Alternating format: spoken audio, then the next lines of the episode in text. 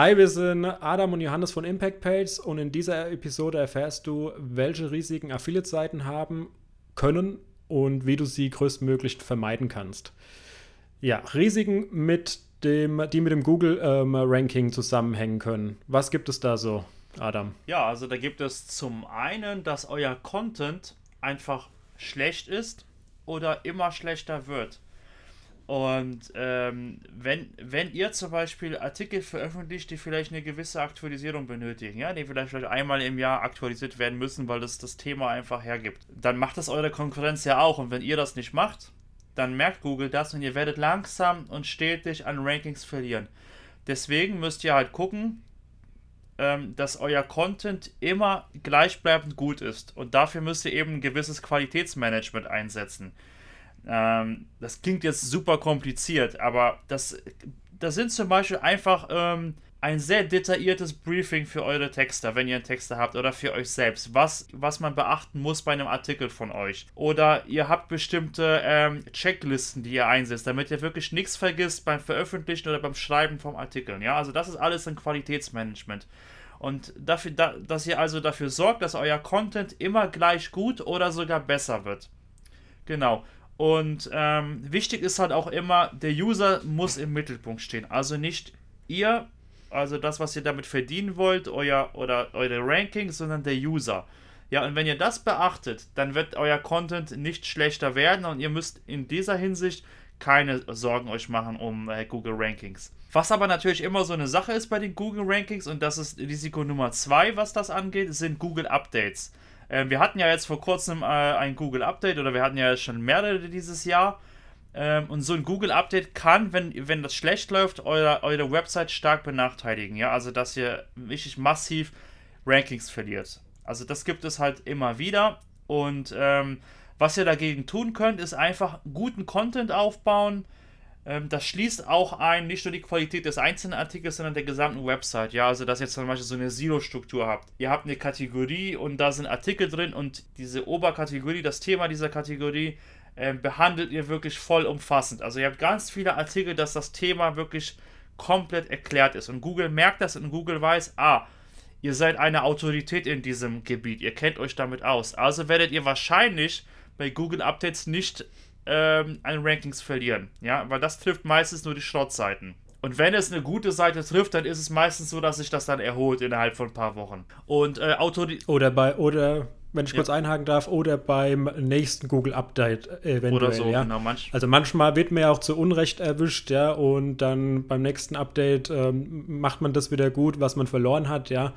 Aber ja, wenn ihr auf guten Content setzt, ja, und wirklich das ihr versucht immer den besten Content ähm, aufzubauen, ähm, den es gibt im Netz, dann habt ihr das schon mal abgehakt für euch, ja. Ähm, genau, äh, du willst bestimmt noch was zur Autorität ja, ja, sagen. Genau, also das, äh, eine, eine, Autorität, eine hohe, schützt euch natürlich auch davor. Also das, äh, das ist jetzt nicht nur guter Content und eine gewisse Bekanntheit oder so eine gewisse Brand, sondern eben auch, äh, dass ihr Backlinks habt. Ja, Backlinks sind immer noch wichtig. Da kann, da kann Google sagen, was sie wollen, aber Backlinks sind einfach wichtig, weil Backlinks sind Empfehlungen. Und die, die, die richtig großen Schlachtschiffe im Internet, die sind schon seit Ewigkeiten die großen Schlachtschiffe, ja, weil die haben so eine Autorität, die haben so viel Backlinks, die werden von Google Updates äußerst selten getroffen. Es gibt solche Fälle, wo wirklich eine große Seite dann 50% Traffic verliert, aber Ausnahmen bestätigen die Regel, ja. Also guckt, dass euer Content gut ist und baut vernünftig Backlinks auf. Also, aber auch keine Schrott-Backlinks, da kommen wir später noch dazu. Genau. Ähm, Risiko Nummer drei ist, dass ihr zum Beispiel mit eurer Nischenidee auf einen Trend setzt. Ähm, zum Beispiel, ihr macht eine, äh, ein Portal zum Thema Elektroscooter. Ist, ist cool, ja, Elektroscooter sind vielleicht cool, ich finde sie nicht so cool. Aber ähm, es ist wahrscheinlich ein Trend, ja. Also jeder fährt die Dinger, die liegen da überall rum, ja. Keine Ahnung, äh, in Kalifornien liegen die da am Strand rum ohne Ende. Aber es ist sehr wahrscheinlich einfach ein Trend. Und die wird es wahrscheinlich immer geben, aber nicht so, wie das jetzt ist in dieser Masse. Ähm, deswegen müsst ihr halt gucken, dass ihr auf Evergreen äh, Keywords äh, setzt, ja. Also euer, euer Portal sollte um irgendein Thema gehen, was wahrscheinlich noch in 10, 20 Jahren relevant ist, was vielleicht schon vor 10 und 20 Jahren relevant war. Und so müsst ihr euch eben positionieren, ja. Also ihr braucht, ihr müsst gucken, ist das ein Trend oder ist das ein Thema, was eigentlich immer interessant ist für die Leute. Ähm, und äh, dazu findet ihr mehr in unseren Episoden, äh, in unserer Episode Nummer 2 und Nummer 3. Da sind wir ja auf äh, Nischenidee finden und Nischenidee validieren eingegangen. Da könnt ihr mehr dazu erfahren. Genau. Ähm, dann auch noch eine Gefahr sind natürlich Abstrafungen oder irgendwelche Penalties ähm, von Google, ja. Das hängt auch halt damit zusammen, wie, äh, wie Adam schon gesagt hat, ähm, ja, wenn ihr halt einfach schlechten Content habt, ja, wirklich, ich glaube, man nennt den ja Sin-Content, ja, mhm. also das ist wirklich total dünne dünne Artikel, die auch die Suchintention überhaupt nicht richtig befriedigen. Und äh, klar, Google versucht, die Suchergebnisse sauber zu halten, ja. Und dann kann es, äh, da gab es schon Updates halt ähm, in den letzten Jahren, die genau dafür gesorgt haben, dass eben diese Sachen rausfliegen, ja. Also fr früher hat man noch die Chance gehabt, mit schlechten ähm, Artikeln irgendwie zu ranken, ja, in den Top 10, aber mit, das klar, die Qualität setzt sich nachher äh, langfristig durch, ja guter Content und, ähm, schützt euch definitiv vor Abstrafung. Ja? Aber natürlich könnt ihr auch Penalties bekommen, ähm, indem ihr halt ja, gegen die Google ähm, Quality Radar Guidelines verstößt, ja. Also ihr, ihr, ihr, ihr faked einfach Google, ja, ihr, äh, mit irgendwelchen Blackhead-Tricks, äh, äh, ja. Also baut Schrottlinks auf, ähm, automatisierte Links, äh, ja, kauft euch bei eBay irgendwelche Linkpakete oder sonst was, ja macht es nicht, ja. Also, ich meine, ihr wollt ja ein seriöses, äh, stabiles, langfristiges äh, Business aufbauen. Also tut auch bei den Backlinks, ähm, nehmt da keine Abkürzung, ja. Ähm, wie Adam schon gesagt hat, Linkbuilding ist wichtig und äh, man braucht auch wirklich gute Links, aber ähm, hier, auch hier, wie beim Content, Qualität ist hier lieber weniger Links von der guten Qualität als nur hier diesen ganzen ja, dieses ganze dünne Zeug, nur Blog-Kommentare oder irgendwelche Webkataloge und äh, was ist das, diese Bookmark-Links und was es da alles gibt, ja. Oder halt auch von irgendwelchen, ähm, was man ja auf Facebook häufig antrifft, ähm, sind in den Gruppen sind hier diese ganzen Expired Domains, ähm, wo ja, da wenn, äh, da wenn Site, da wenn Backlinks an, ihr kriegt schon die Listen geschickt, ja, mit irgendwelchen Back, äh, also äh, Links, äh, also irgendwelchen Webseiten, wo ihr Links unterbringen könnt. Ähm, äh, und die Listen, die werden an alle möglichen Leute geschickt, ja, und das sind alles meistens so alte Domains, die sie halt wieder ausgegraben haben und re, also neu projektiert haben. Und die haben dann als immer total tolle Domain-Rating-Werte, ja. Oder es sind von allen Backlinks, ja. Kann auch sein. Genau. Die sehen alles so geil aus, ja, von den Werten her, wo man sich denkt, boah, sind das starke Backlinks, ja. ja. Und dann schaut man sich mal an, ähm, für was ranken die überhaupt in Google aktuell noch? Ja. Und dann, dann findest du halt teilweise wirklich, also ich habe gestern erst bitte ähm, auch solche äh, URLs geprüft und ähm, das sind Sachen, die haben 30er, 40er Domain-Rating ähm, und dann haben die aber kein einziges Top-10-Ranking. Mhm. Ja. ja. Also sprich, äh, Google, ihr müsst immer so sehen, dass dieses Domain-Rating und alles, ähm, was euch da angezeigt wird, das ist, sind die Werte nicht von Google, sondern es sind die Werte von irgendwelchen SEO-Tools, ja. Das können veraltete Werte sein, was weiß ich, wie sich das alles zusammenrechnet, ja. Aber wenn der viel bessere Prüfschritt ist eigentlich zu schauen, ähm, rankt die Seite denn zu wichtigen Keywords ähm, in Google in wirklich äh, in guten Positionen, ja. Also sprich, hat die Seite Traffic. Wenn, wenn die das hat, dann scheint ja Google diesen Seiten, ähm, äh, ja, die scheinen die ja zu mögen und Autorität ähm, scheinen diese Seiten zu haben. Echte Autorität und nicht nur von irgendeinem SEO-Tool, ja. Und dann ist es ein guter Backlink. Aber trifft das alles nicht zu, ja, und die, die haben einfach nur hohe Werte, ja, aber es sind eigentlich in Google total unsichtbar würde ich die Finger ja. von lassen. Das bringt euch wahrscheinlich überhaupt nichts. Ganz im Gegenteil. Ja, also nochmal auf diese Listen äh, zurückzukommen, diese, diese Linklisten, die werden überall rumgeschickt, ja. Und die tauschen sie auch untereinander, die Links. Also ich glaube, von außen betrachtet, ja, mal so von oben von der Draufsicht, ist das, glaube ich, schon ein riesiges Link-Netzwerk, mhm. das sich da automatisch gebildet hat, ja.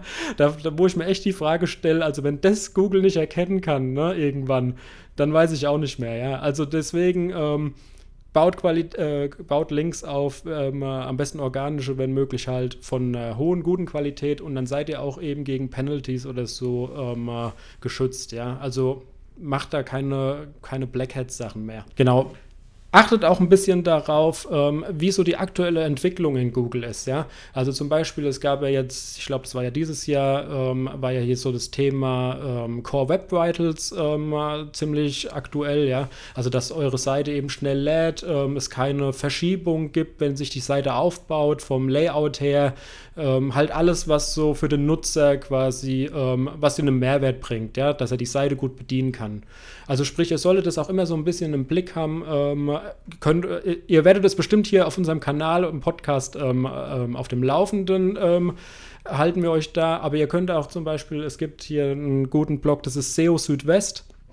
Das könnt ihr abonnieren. Die tun eigentlich täglich äh, so Google News und so veröffentlichen, ähm, was hier, wie Google sich zu dem und dem geäußert hat. Und dann bleibt ihr eigentlich auf dem Laufenden, in welche Richtung es geht. Ja, das dürft ihr nicht außer Acht lassen. Ja, wenn eure Seite immer noch hier ähm, 10 Sekunden lädt oder so, aber eure ganzen Konkurrenten, ähm, die sind alle hier innerhalb von ein, zwei Sekunden geladen, ah ja klar, dann hat es einen Nachteil für euch. Ja.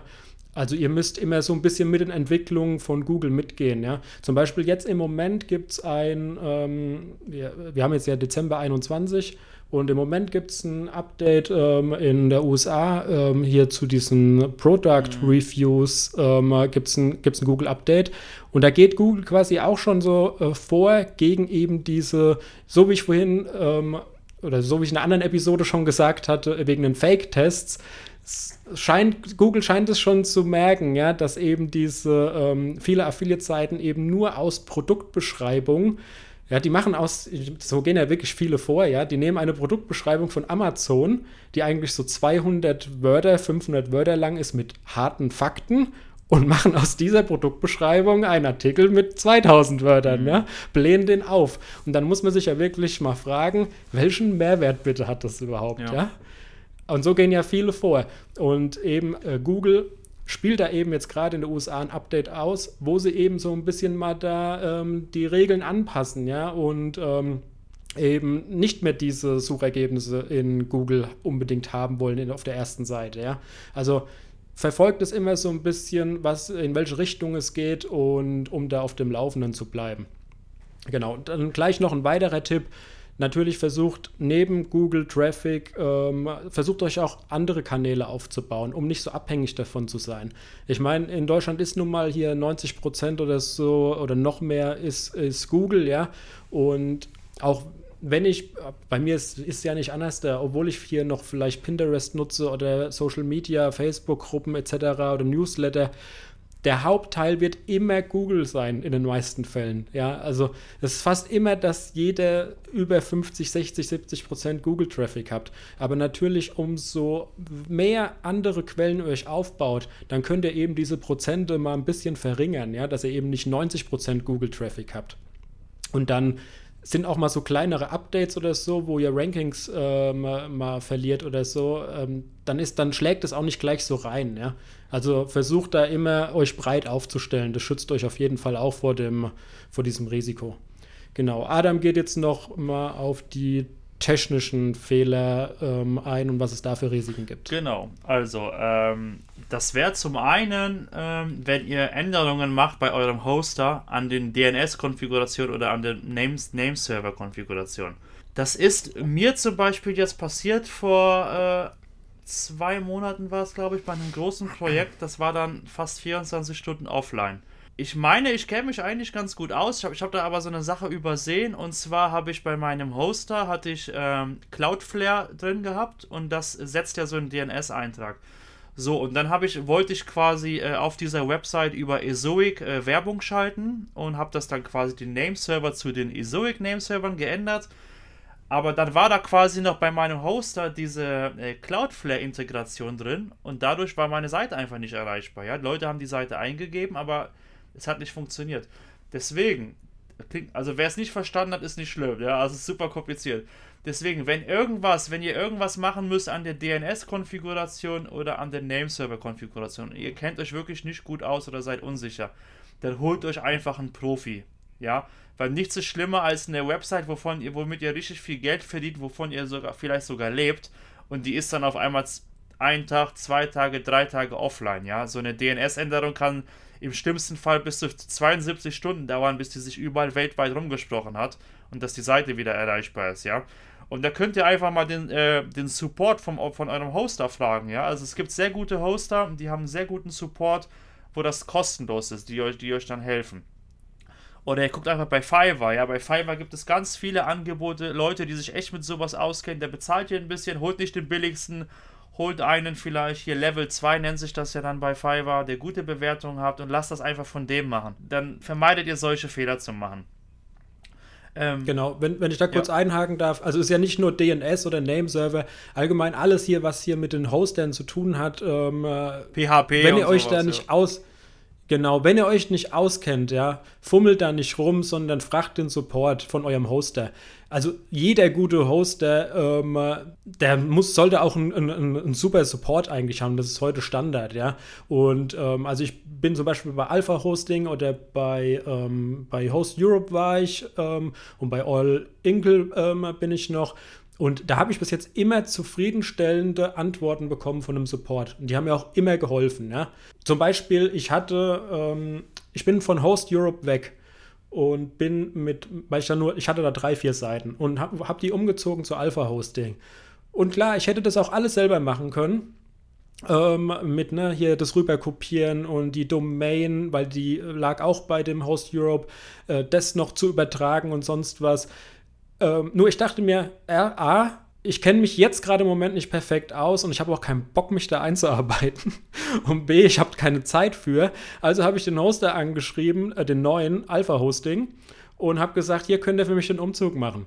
Dann haben die gemeint, klar, ähm, kein Thema, weil ich meine, logisch, ne, die profitieren ja davon, ähm, wenn ich zu denen rüberkomme, also mit noch mehr Seiten. Und dann haben die mir hier eine Rechnung geschrieben von, ich glaube, für, für die vier Seiten habe ich 100 oder 200 Euro bezahlt. Und dann haben die das alles erledigt, von A bis Z. Ich habe denen meine Zugangsdaten gegeben und ich musste nichts machen und 24 Stunden später lief alles und fertig.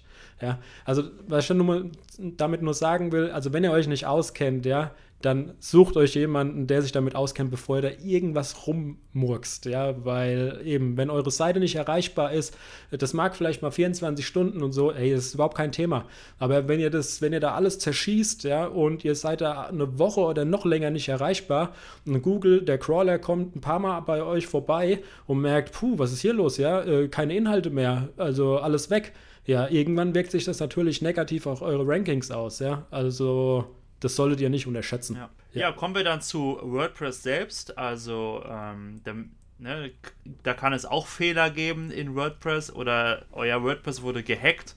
Ja, ihr habt zum Beispiel ein unsicheres Passwort und jemand hat dann, ist da reingekommen, hat da rumgefummelt, euer ganzes WordPress ist kaputt.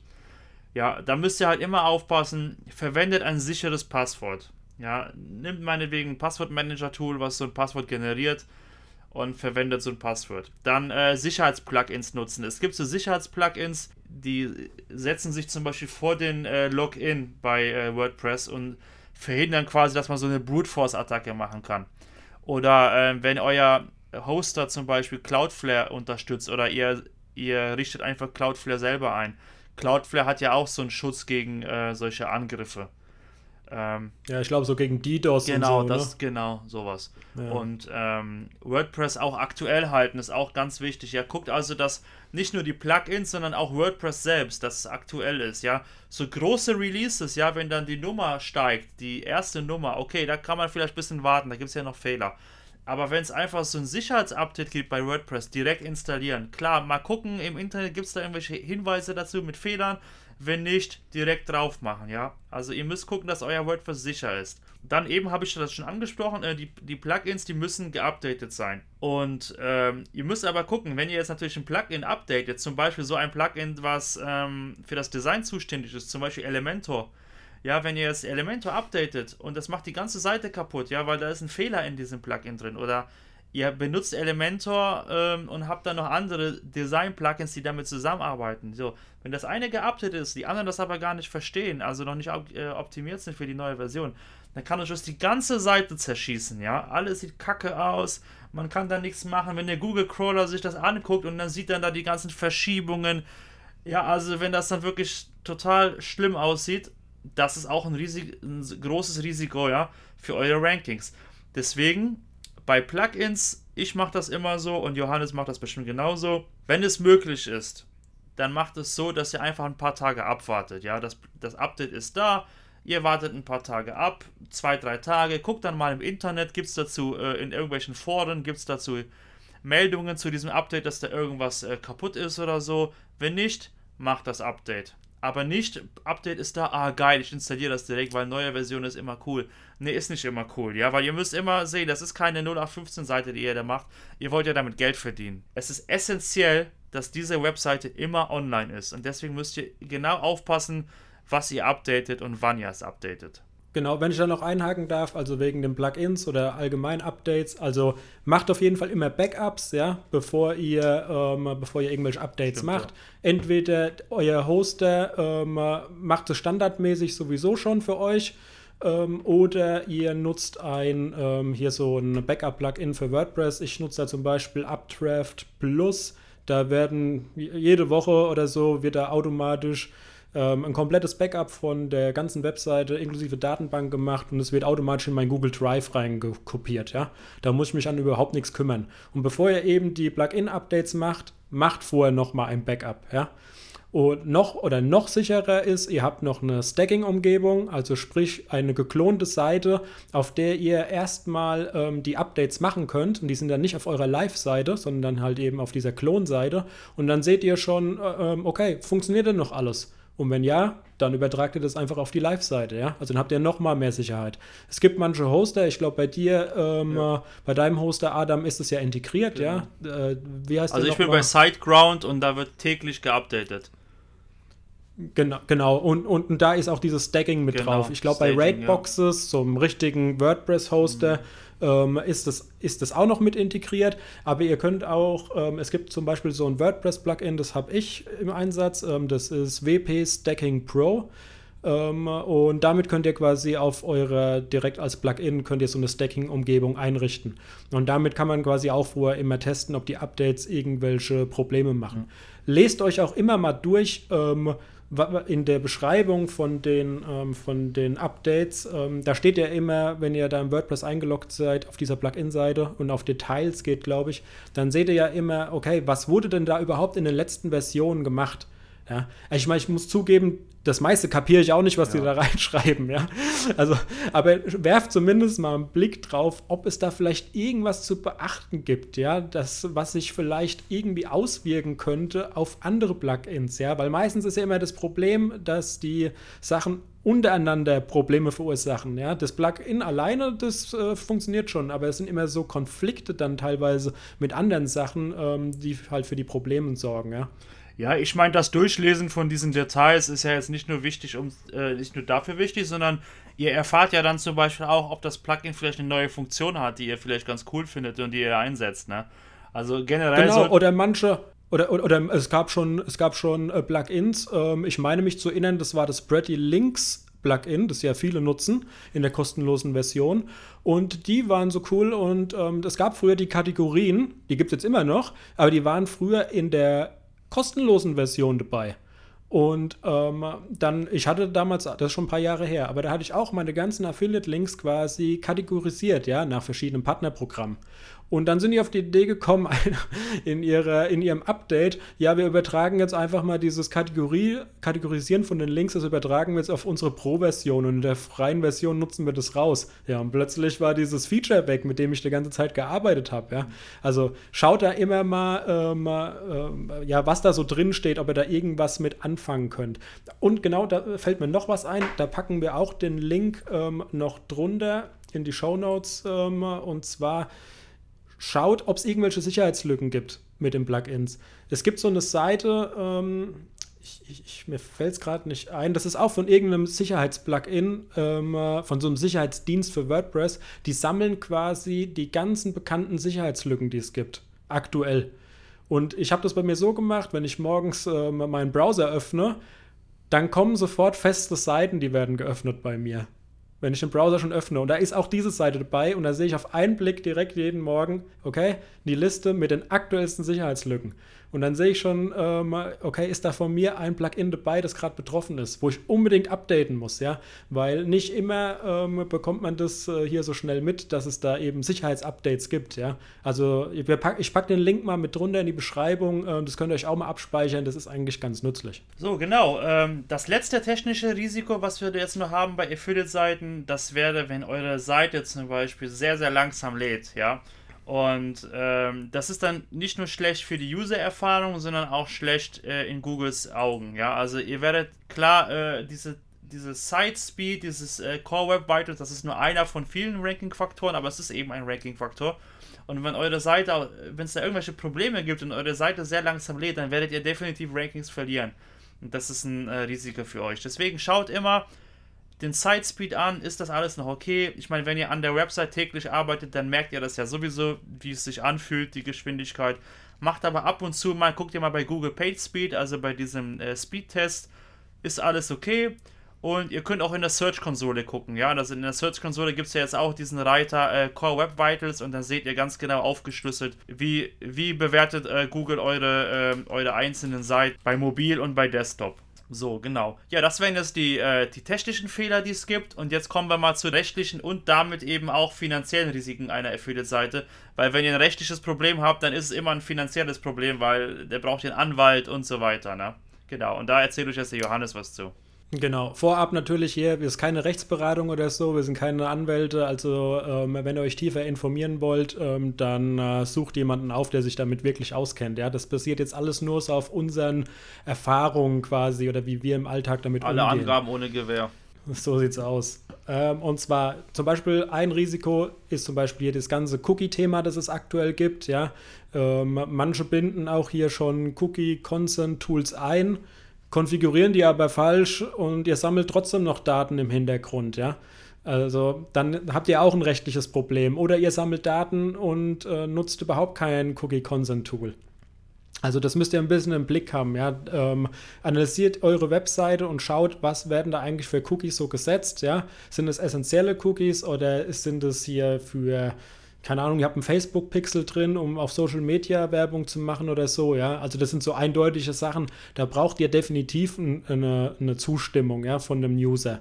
Ja, sonst habt ihr eben hier äh, wirklich ein Datenschutzproblem. Ja. Seit der DSGVO hier 2018 oder 2019, ich glaube 2018 war es, seitdem ist es hier viel strenger geregelt. Und auch jetzt aktuell ähm, gibt es ja auch wieder, ähm, seit jetzt hier 1.12.21, ähm, gibt es ja auch wieder so ein bisschen eine neue Entwicklung ähm, wegen diesem TDDSG, also diesem neuen Telemediengesetz da, glaube ich. Ähm, ist ja auch wieder, dass man noch viel öfters ein Cookie-Consent-Tool braucht. Ja? Da muss ich gleich hinzufügen, ähm, noch ist es immer, das ist, das sind alles immer nur Einschätzungen von gewissen Anwälten oder von irgendwelchen Datenschutzbehörden oder sonst was. Da wurde nichts gerichtlich geklärt, ja. Also ich will das, äh, ich will jetzt hier nicht sagen, nehmt das alles auf die leichte Schulter oder so. Gar nicht, ja. Prüft es für euch, ähm, ob ihr da was machen müsst oder nicht.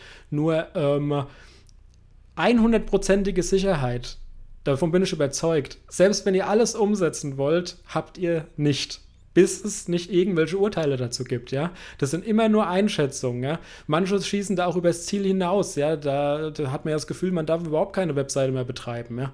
Also informiert euch einfach, lest ein bisschen mit und macht euch da auch mal euren eigenen Kopf und macht eine Risikoabwägung, äh, was ihr da so umsetzt, ja. Genau. Dann ein weiteres Thema ist, äh, klar, das sind Abmahnungen. Ja? Der Klassiker ist halt meistens durch ähm, äh, Bildmaterial, wo ihr nicht die Rechte dran habt, weil die halt urheberrechtlich geschützt sind. Ähm, also, wenn ihr euch Bilder oder so ähm, einbindet, am besten natürlich ähm, die eigenen, ja, ist immer das sicherste oder ähm, ihr kauft Bilder, dann müsst ihr halt darauf achten, dass ihr den Autoren angebt, ja, wie das halt von der Stock-Plattform äh, vorgeschrieben ist, oder ihr geht zu so Seiten wie jetzt zum Beispiel Unsplash ist noch ein guter Ort, ja, da seid ihr eigentlich auch relativ sicher, ja. Also ich nutze es seit Jahren ich habe da jetzt ehrlich gesagt noch, das, da mag es auch, ähm, ich meine, bei jedem bei jedem Bildding, wenn ihr das in Google eingibt, kommt immer hinten dran direkt Abmahnung als weitere äh, Suchanfragenvervollständigung. Aber ich muss mal sagen, ähm, jetzt zum Beispiel bei Unsplash, ähm, da ist, die Sache schon, da, da fühle ich mich schon ziemlich safe, ja. Alleine, weil die Bilder von Unsplash werden zum Beispiel auch von einem kostenpflichtigen Tool ähm, von Canva genutzt. Die fließen da auch mit rein, ja. Also das ist schon alles sehr professionell. Also deswegen sollte man sich dann, bei Unsplash braucht man sich da nicht so die Gedanken machen. Bei Pixabay, was ja auch viele nutzen, mag das schon anders sein. Da habe ich auch schon ein bisschen mehr gehört, ähm, dass es da ähm, schon mal rechtliche Probleme gab. Genau. Ähm, äh, oder auch ein Pro oder das hatte ich auch, das war dieses oder letztes Jahr, ähm, hatte ich auch mal eine Abmahnung bekommen, beziehungsweise es war eigentlich keine Abmahnung, sondern es war eigentlich nur so eine Zahlungsaufforderung. Da gibt es scheinbar noch mal eine Stufe unter einer Abmahnung. ja. Und ähm, da, da ging es zum Beispiel darum, ich habe ein YouTube-Video eingebunden und ich will ja hier voll DSGVO-konform sein und so, ja, und auch für ein PageSpeed was äh, dazu beitragen.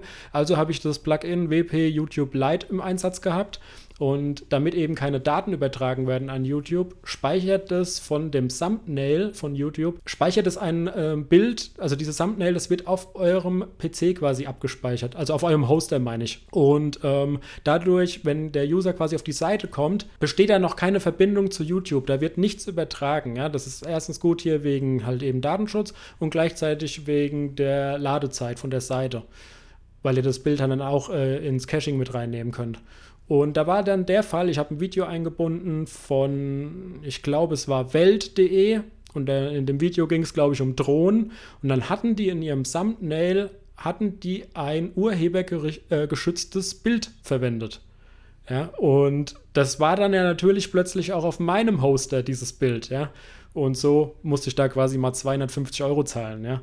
Also seitdem ähm, nutze ich keine Bilder, keines, keine Videos mehr, wo ich sehe, dass die Thumbnails ähm, aus irgendwelchen Bild, dass sie nicht aus dem Video da raus sind, ja, dass es so Stockmaterial ist oder von Verlagen oder so binde ich eigentlich gar keine Videos mehr ein, weil die ja eben meistens hier mit irgendwelchen DPA-Bildern oder sonst was arbeiten, ja. Also das nur noch mal so als kleine Randnotiz, wo da überall so die äh, Probleme liegen können. Dann ein weiteres Thema ist das Kennzeichnen von Affiliate-Links. Ähm, da tut sich auch ein bisschen was, ja. Also die meisten, es gibt Leute, die tun es immer noch nicht, überhaupt nicht kennzeichnen. Das machen sogar sehr viele, ja. Ähm, sieht man immer noch, scheint es aber trotzdem keine ähm, rechtlichen Probleme zu geben. Dann die meisten arbeiten eigentlich so mit den Sternchen, ja, die direkt so an den Links oder an den Buttons sind und dann irgendwo auf der Webseite oder im Footer oder so ähm, ist dann quasi die Info hier, Stern ist gleich Werbelink, äh, Werbung, Affiliate-Link. Oder manche arbeiten auch mit Boxen oder so. Also ich würde halt, also irgendwo sollte es schon gekennzeichnet sein auf der Webseite, ja. Wenn es nur, fürs, für, aber auch hier, fürs Gewissen ist. Ne? Ja, also. Genau. Es, ich, ich glaube, es gab wegen den Sternchen gab es auch schon mal ein Urteil ähm, dieses oder letztes Jahr, dass das angeblich auch nicht ausreichend ähm, würde. Aber das war auch, das war auch nur eins, also wirklich ein Urteil, wo ich bis jetzt gehört habe, dass es da schon mal sowas gab. Wie so oft bei den ganzen Themen, ähm, es gibt ja immer noch keine Blaupause, wie es denn jetzt zu machen ist, ja. Ähm, äh, da gibt es verschiedene Ansichten und teilweise noch gar keine Urteile oder so. Aber wenn ihr, also versucht auf jeden Fall die Links zu kennzeichnen. Ja, also das ja? ist ja also dieses Telemediengesetz, glaube ich, ne, was das äh, regelt. Ist das so? Aber das da gibt es irgend, ja, da gibt es ja irgend so ein Gesetz, was ja dann sagt, man soll das ja kennzeichnen. Und so fing das ja alles an mit diesen Sternchen. Ja, genau. Ich meine, das ist ja dieses Schleichwerbungsthema. Achso, genau. Man ähm, muss ja Gesetz, irgendwo, ne? irgendwo musste ja sagen, ich benutze Affiliate Links. Genau. Also irgendwie muss es sagen. Genau. Wobei da noch nicht mal, glaube ich, also das ist jetzt auch wirklich nur so meine Mutmaßung. Ich glaube, es ist immer noch nicht klar, ob Affiliate überhaupt als, als ob das als Werbung gezählt wird. Ja, ist auch wird, so ein ja. Thema, ja. Also Ne, das ist, also ja, dieses Thema, das ist alles nicht so einfach. Äh, versuch, also ich würde auf jeden Fall die ähm, kennzeichnet eure Links, ähm, macht einen Hinweis auf eure Webseite, ähm, dass ihr ähm, eben Werbung in Form von Affiliate oder Bannern, da ist es ganz klar, ja, dass an den Bannern oder an Google AdSense Anzeigen oder so, dass da Werbung dran stehen muss oder Ad oder irgendwas. Ähm, ja, tu das auf jeden Fall kennzeichnen. Also ganz ohne würde ich es nicht mehr machen.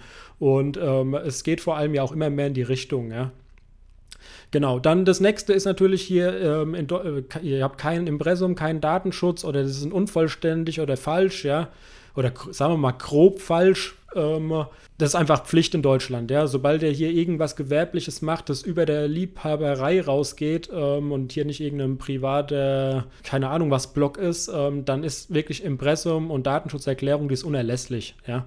Ähm, da müsst ihr einfach die Leute aufklären. Das gibt, das ist, in Deutschland ist das wirklich gesetzlich verpflichtend, soweit ich weiß. Genau, das müsst ihr auf jeden Fall auf eurer Seite haben. Und na klar, ich meine, wenn ihr beginnt mit eurer, ähm, mit Affiliate-Seiten und so, dann meldet auch ein Gewerbe an. Ja? Je nach Stadt, wo ihr wohnt, kostet es zwischen 30, ich habe auch schon von 80 Euro gehört oder so, aber in meisten Fällen kostet es 30, 40 Euro. Und das ist ruckzuck gemacht, ja. Dann gebt ihr da an, ähm, dass ihr hier, was ihr, was ihr macht, ja, und fertig. Dann habt ihr euren Gewerbeschein. Und dann könnt ihr hier auch Steuernummer, äh, Umsatzsteuernummer etc. beantragen beim Finanzamt. Genau. Das ist eben auch, also damit es halt auch ähm, offiziell ähm, geregelt ist, ja. Also sobald ihr anfangt, Geld zu verdienen im Internet, dann müsst ihr ein Gewerbe anmelden. Ja, da führt kein Weg dran Keine vorbei. Keine Angst davor haben, das ist jetzt nicht so kompliziert, wie es klingt. Das, da gibt es wirklich genau, hunderte YouTube-Videos dazu, die das wirklich easy erklären. Genau, das ist wirklich einfach, ja. Also wenn ihr jetzt anfangt mit hier ähm, mit Affiliate-Seiten, dann äh, meldet ihr am Anfang sowieso erstmal ein Kleingewerbe an, ja. Ich glaube, dann ist dann irgendwie die Grenze, ich weiß nicht, ob sie noch da 24 ist. Mit 17, Oh, siehst du, dann haben die das erhöht, ja. ja. Ich, also mein letzter Stand vor x Jahren war mal 17.000. Ich glaube, das wurde ähm, erhöht, aber bin ich mir jetzt nicht so.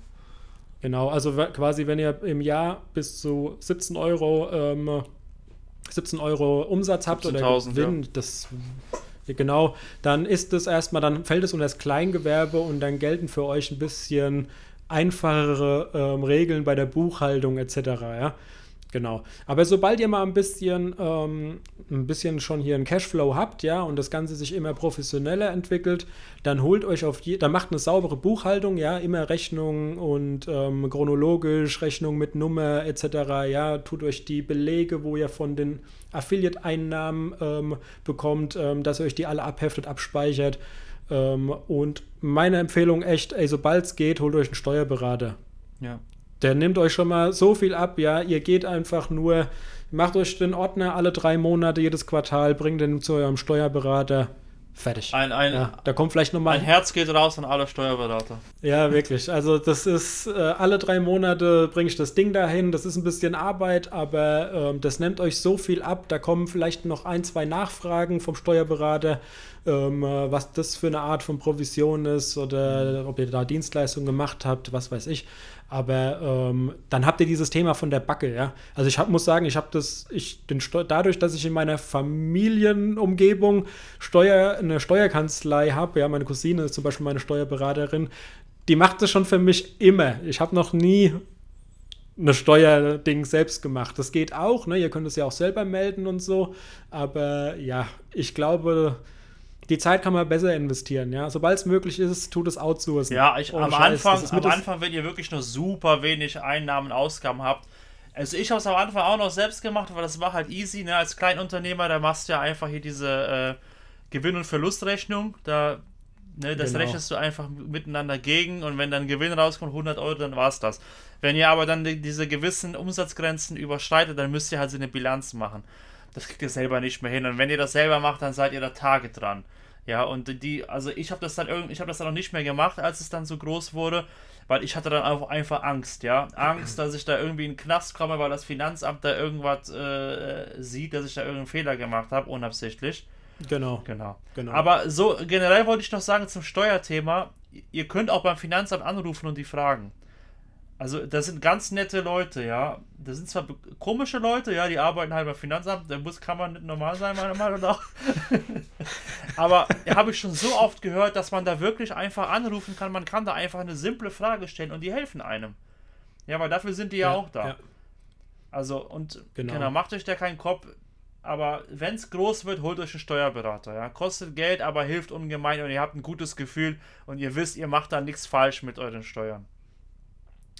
Genau, richtig. Beziehungsweise ähm, der Steuerberater hilft euch ja dann sogar Geld zu sparen, ja. Also hier euer Büro, wenn ihr zu Hause ähm, das ja alles in den meisten Fällen eure Affiliate-Seiten und das Business zu Hause aufbaut, dann könnt ihr das Büro absetzen, ja. Ihr könnt ihr könnt lauter Pauschalsachen absetzen, ja. Das, das davon wüsste ich gar nicht, was ich da machen soll. Ja, das macht alles ja. der Steuerberater für euch. Ja, also sprich, der sorgt auch dafür, dass ihr da möglichst viel wieder zurückbekommt, wenn, wenn möglich. Ja, Genau. Dann, was man sich noch holen sollte, ist, ähm, ist auf jeden Fall irgendein Buchhaltungstool, ja, mit dem ihr quasi eure Belege verwalten, Rechnungen schreiben könnt und so. Also hier nur mit äh, hier Word und dann das alles manuell zu machen. Ich habe so auch begonnen damals, ganz am Anfang, wo ich angefangen habe. Aber ey, das ist einfach, das macht keinen Spaß auf Dauer. Ja, das ist Chaos und ihr macht da Leichtsinnsfehler und sonst was. Ich bin dann irgendwann dazu übergegangen. Ich meine, ihr braucht auch, ähm, sobald ihr das professioneller halt macht, solltet ihr das auch nicht über euer Privatkonto laufen lassen. Ähm, also über euer privates Bankkonto, beziehungsweise bei es ist eigentlich auch gar nicht erlaubt, ja. Also sobald, ähm, äh, da steht, glaube ich, auch in den AGBs bei vielen Banken drin, ähm, also wenn ja, ihr könnt nicht hier ein privates Girokonto nehmen und da Tausende von Euro ähm, drauflaufen lassen, die ihr euer Gewerbe ähm, äh, da einnehmt. Das ist, dafür gibt es Geschäftskonten, ja. Das wird vielleicht von dem einen oder anderen geduldet, aber, ähm, und das kann man am Anfang vielleicht auch so machen, aber holt euch früh genug ein, ein Geschäftskonto. Und ich bin da zum Beispiel vor vielen Jahren, bin ich zu Holfi gegangen und zwar aus dem Grund, ich habe da ein Geschäftskonto, hier mit Firmenkreditkarte, ne, eigene IBAN, bla bla, ganz normal halt. Und das Coole ist, da ist die Buchhaltungssoftware schon mit drin. Also ich kann in diesem Holfi kann ich auch schon gleich Rechnung schreiben, ja. Und hier mit Rechnungsvorlagen und sonst was. Und dann erstelle ich da die Rechnung, schickt es demjenigen und sobald er mir das Geld überweist und dann in den meisten Fällen checkt Holfi, kann das zuordnen und tut dann quasi auch die Rechnung als bezahlt markieren. Ja, also der Warn, der, ihr seht quasi, welche Rechnungen sind denn überhaupt bezahlt oder nicht bezahlt und könnt dann halt drauf reagieren, ja. Also das nimmt euch dieses Tool schon alles ab, also dieses Holfi-Ding ähm, ähm, hilft euch dabei halt, ja. Und äh, genau, ich glaube, Adam, von dir kamen noch die Tipps. Ne? Es gibt noch Penta oder mit LexOffice, genau dieses LexOffice, das kann man dann auch integrieren. Ich glaube, bei Holfi kann man das auch mit integrieren, wenn man es hat. Ja, da gibt es etliche Anbieter, ähm, wo man im Monat, ich glaube, ich bezahle, ich habe noch ein bisschen älteren Tarif bei Holfi, lass es 10, 12 Euro sein, wo ich für das Geschäftskonto inklusive Buchhaltungstool quasi bezahle. Also da kann man nichts sagen, ja, das ist mir definitiv wert. Ja, ja. Auf jeden Fall. Ich meine, genau. im schlimmsten Fall zahlst du dann da 20, 30 Euro im Monat für die, für äh, das, was du hast, oder jetzt wie bei mir, Penta und LexOffice, zusammen sind halt eben zwei Tools, aber wenn ihr da tausende Euros verdient, das sind Peanuts. Ja, und dafür habt ihr Richtig. einfach ein super geiles Tool, wo ihr eine super coole Übersicht habt über eure Finanzen und müsst dann nicht arbeiten mit irgendwelchen Excel-Tabellen und irgendwelchen Ordnern und so, ja, so oldschool. Genau. Also ich meine, wir machen Affiliate Genau, und das ja. Nee, sag ich würde sagen, wir machen halt Affiliate Marketing, wir sind ja alle so Internet-Dudes, ja, und kennen uns da gut aus. Und dann macht es ja auch Spaß, wenn man dann, äh, wenn man so ein modernes Tool benutzt, auch für seine Finanzen, ne? Genau, und äh, gerade hier, ich meine, wir sprechen ja von Risiken eben, die man auch haben kann, ja ähm, wegen Finanzamt etc. Wenn ihr das alles auf euer privates Konto noch laufen lasst, ja, Ey, da blickt irgendwann keiner mehr durch, ja. Da ist die nächste Edeka-Rechnung ähm, mit dem Handyvertrag privat und Netflix und dann Amazon-Einnahmen ja, und alles, genau. ja. Das ist, und dann tut ihr mal da einen Kontoauszug rauslassen und tut es erstmal alles da ähm, streichen, was du dem, was du dem Finanzamt überhaupt weitergeben kannst, ja. Also de deswegen trennt es so früh wie es geht die Konten auf jeden Fall. Das ist echt wichtig, ja. Das ist, macht sonst echt keinen Spaß. Ja. ja genau. Also wir haben euch jetzt gezeigt, ihr habt jetzt äh, die Risiken, die mit dem äh, Ranking zusammenhängen. Wir hatten technische Fehler, die auftreten können bei einer Affiliate-Seite und wir hatten jetzt rechtliche und damit finanzielle Risiken. Jetzt haben wir noch ein Bonusrisiko für euch. Und äh, das wäre eben die Abhängigkeit von nur, Einnahme, von nur einer Einnahmequelle. Das ist zum Beispiel, wenn ihr eine Affiliate-Seite habt und ähm, ihr monetarisiert die nur über Amazon, ja. Also eure gesamte Website hat nur Amazon-Links und das ist, worüber ihr Geld verdient. Ihr verdient sonst gar nicht Geld damit. So, dafür, da seid ihr natürlich super abhängig. Denn was passiert, wenn Amazon seine Provisionen kürzt? Oder was passiert, wenn Amazon das Partnerprogramm beendet? Gott bewahre, wenn das passiert. Ich weiß nicht, was ich dann tun soll. Aber die Wahrscheinlichkeit ist sehr gering. Aber es kann passieren, dass die äh, Provisionen gekürzt werden. Und das ist dann ein riesiges Risiko, ja, für eure Affiliate-Seite. So, und da müsst ihr einfach gucken, dass ihr auch mal andere Partnerprogramme nutzt. Ja, es gibt ja super viele und dann könnt ihr eben noch äh, in eure Produktboxen äh, eben noch andere Links einbauen. Und ihr könnt ja auch eure Webseite monetarisieren, nicht nur über den Affiliate-Kanal, ihr könnt ja auch zum Beispiel Gastbeiträge anbieten. Ihr könnt auch äh, Werbung schalten, ja, über, wie ich eben schon mal angesprochen habe, über Esoic, ja, das ist so einer von diesen Anbietern. Oder ihr macht Kooperationen mit Herstellern und so. Also, so dass ihr eben ihr müsst gucken, dass ihr eure, äh, eure Website diversifiziert, ja, also dass ihr nicht abhängig seid von nur dieser einen Einnahmequelle. Genau. Also ich meine, klar, es gibt ja auch noch das Risiko, ähm, dass, ihr, dass ihr rausfliegt aus dem Partnerprogramm Stimmt, ja, von ja. Amazon. Das ist immer so das Spukgespenst, das überall rumgeht, ja. Ähm, aber ey, also wirklich, wenn ihr euch an alles haltet, was Amazon vorgibt, ja, maskiert keine Affiliate-Links, das ist so der Klassiker zum Beispiel, ja, und ähm, weist auch in eurer Datenschutzerklärung darauf hin, dass ihr ähm, oder an irgendeiner Stelle, dass ihr Amazon-Links einsetzt, ja, das ist auch noch so eine Vorgabe, glaube ich. Und macht einfach keinen Scheiß, ja. Also ähm, tut da nicht irgendwie selber künstliche Käufe erzeugen. Macht das alles und, nicht. Äh, ja? Was, mir noch, ein, was mir noch einfällt, man, man darf ja auch nicht zum Beispiel bei seiner, bei der Über uns Seite oder bei der Seite extra zu den Affiliate-Links darf man ja auch nicht äh, sagen, dass ähm, derjenige mit dem Kauf den Kanal unterstützt und denjenigen quasi auffordern zu klicken. Das ist ja auch verboten. Genau, genau. Das ist ja richtig. Ich sehe es auch immer wieder, dass es viele machen, aber genau, eigentlich ist es auch nicht in Ordnung. Also man kann sagen, ich, mein, ich äh, man unterstützt damit den Kanal, aber das war's. Punkt. Genau. Nicht sagen, bitte klickt ja, dann also, deswegen drauf. Das darf man nicht. Ja, das ist ein ja. ganz schmaler Grad. Also wir wollen da jetzt auch keine Aussage zu treffen, was richtig oder falsch ist. Ne?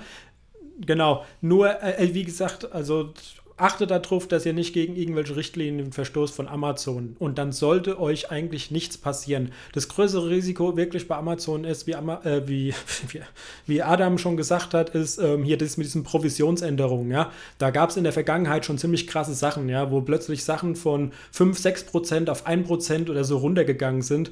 Und klar, wenn ihr in diesen Bereichen unterwegs seid, äh, dann haut es halt schon richtig rein, ja. Ähm, dementsprechend genau andere Partnerprogramme nutzen, ähm, äh, ist, da schon, äh, ist da schon ziemlich wichtig. Oder was vor ein paar Jahren mal war, ähm, Salando hatte früher auch mal ein Partnerprogramm. Und ähm, ich meine, Salando ist halt, Salando ist halt schon im Modebereich in Europa mit die Nummer 1 und dieses Partnerprogramm war natürlich damals für viele Modeblogger etc., die ja auch Affiliate genutzt haben, war das schon echt eine super Anlaufstelle. Und dann haben die aber vor ein paar Jahren das quasi komplett eingestellt, ja.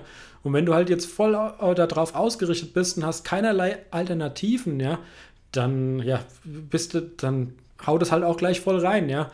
Ähm, also wie oben eigentlich schon mit Google und dass man halt den Traffic so auch abmindern soll, ist eigentlich alles, was ja, wenn ihr plötzlich nur noch 80 oder 70 Prozent Amazon-Einnahmen habt und 30 Prozent eurer Einnahmen kommt von anderen Strömen, umso weiter ihr das verringern könnt, dass das alles ein bisschen weiter ausgeglichen ist, ja, desto besser ist das für die Zukunft, ja. Genau, ich glaube, das war's, das war's, oder? Ja. Ja. Also alle Links, die wir bitte hier erwähnt haben, ich hoffe, wir vergessen keine, weil ich glaube, diesmal waren es ziemlich viele. Oder von den Diensten und Tools und Bankkonten und was weiß ich. Das packen wir euch alles in die Beschreibung. Ansonsten, wenn ihr Kommentare habt, ähm, einfach unter YouTube oder bei uns auf der Webseite unter den Episoden könnt ihr auch kommentieren, glaube ich. Ja, oder in der Facebook-Gruppe. Genau, liked und teilt. Genau, oder in unserer Facebook-Gruppe, richtig. Ähm, liked und teilt es gerne mit jemandem, für den es auch spannend sein könnte. Ähm, äh, ja, abonniert unsere Podcasts und auf den einzelnen Kanälen und hier auf YouTube. Und dann sehen wir uns im nächsten Video. Genau, dann bis zum nächsten Mal. Alles klar. ciao. ciao. ciao.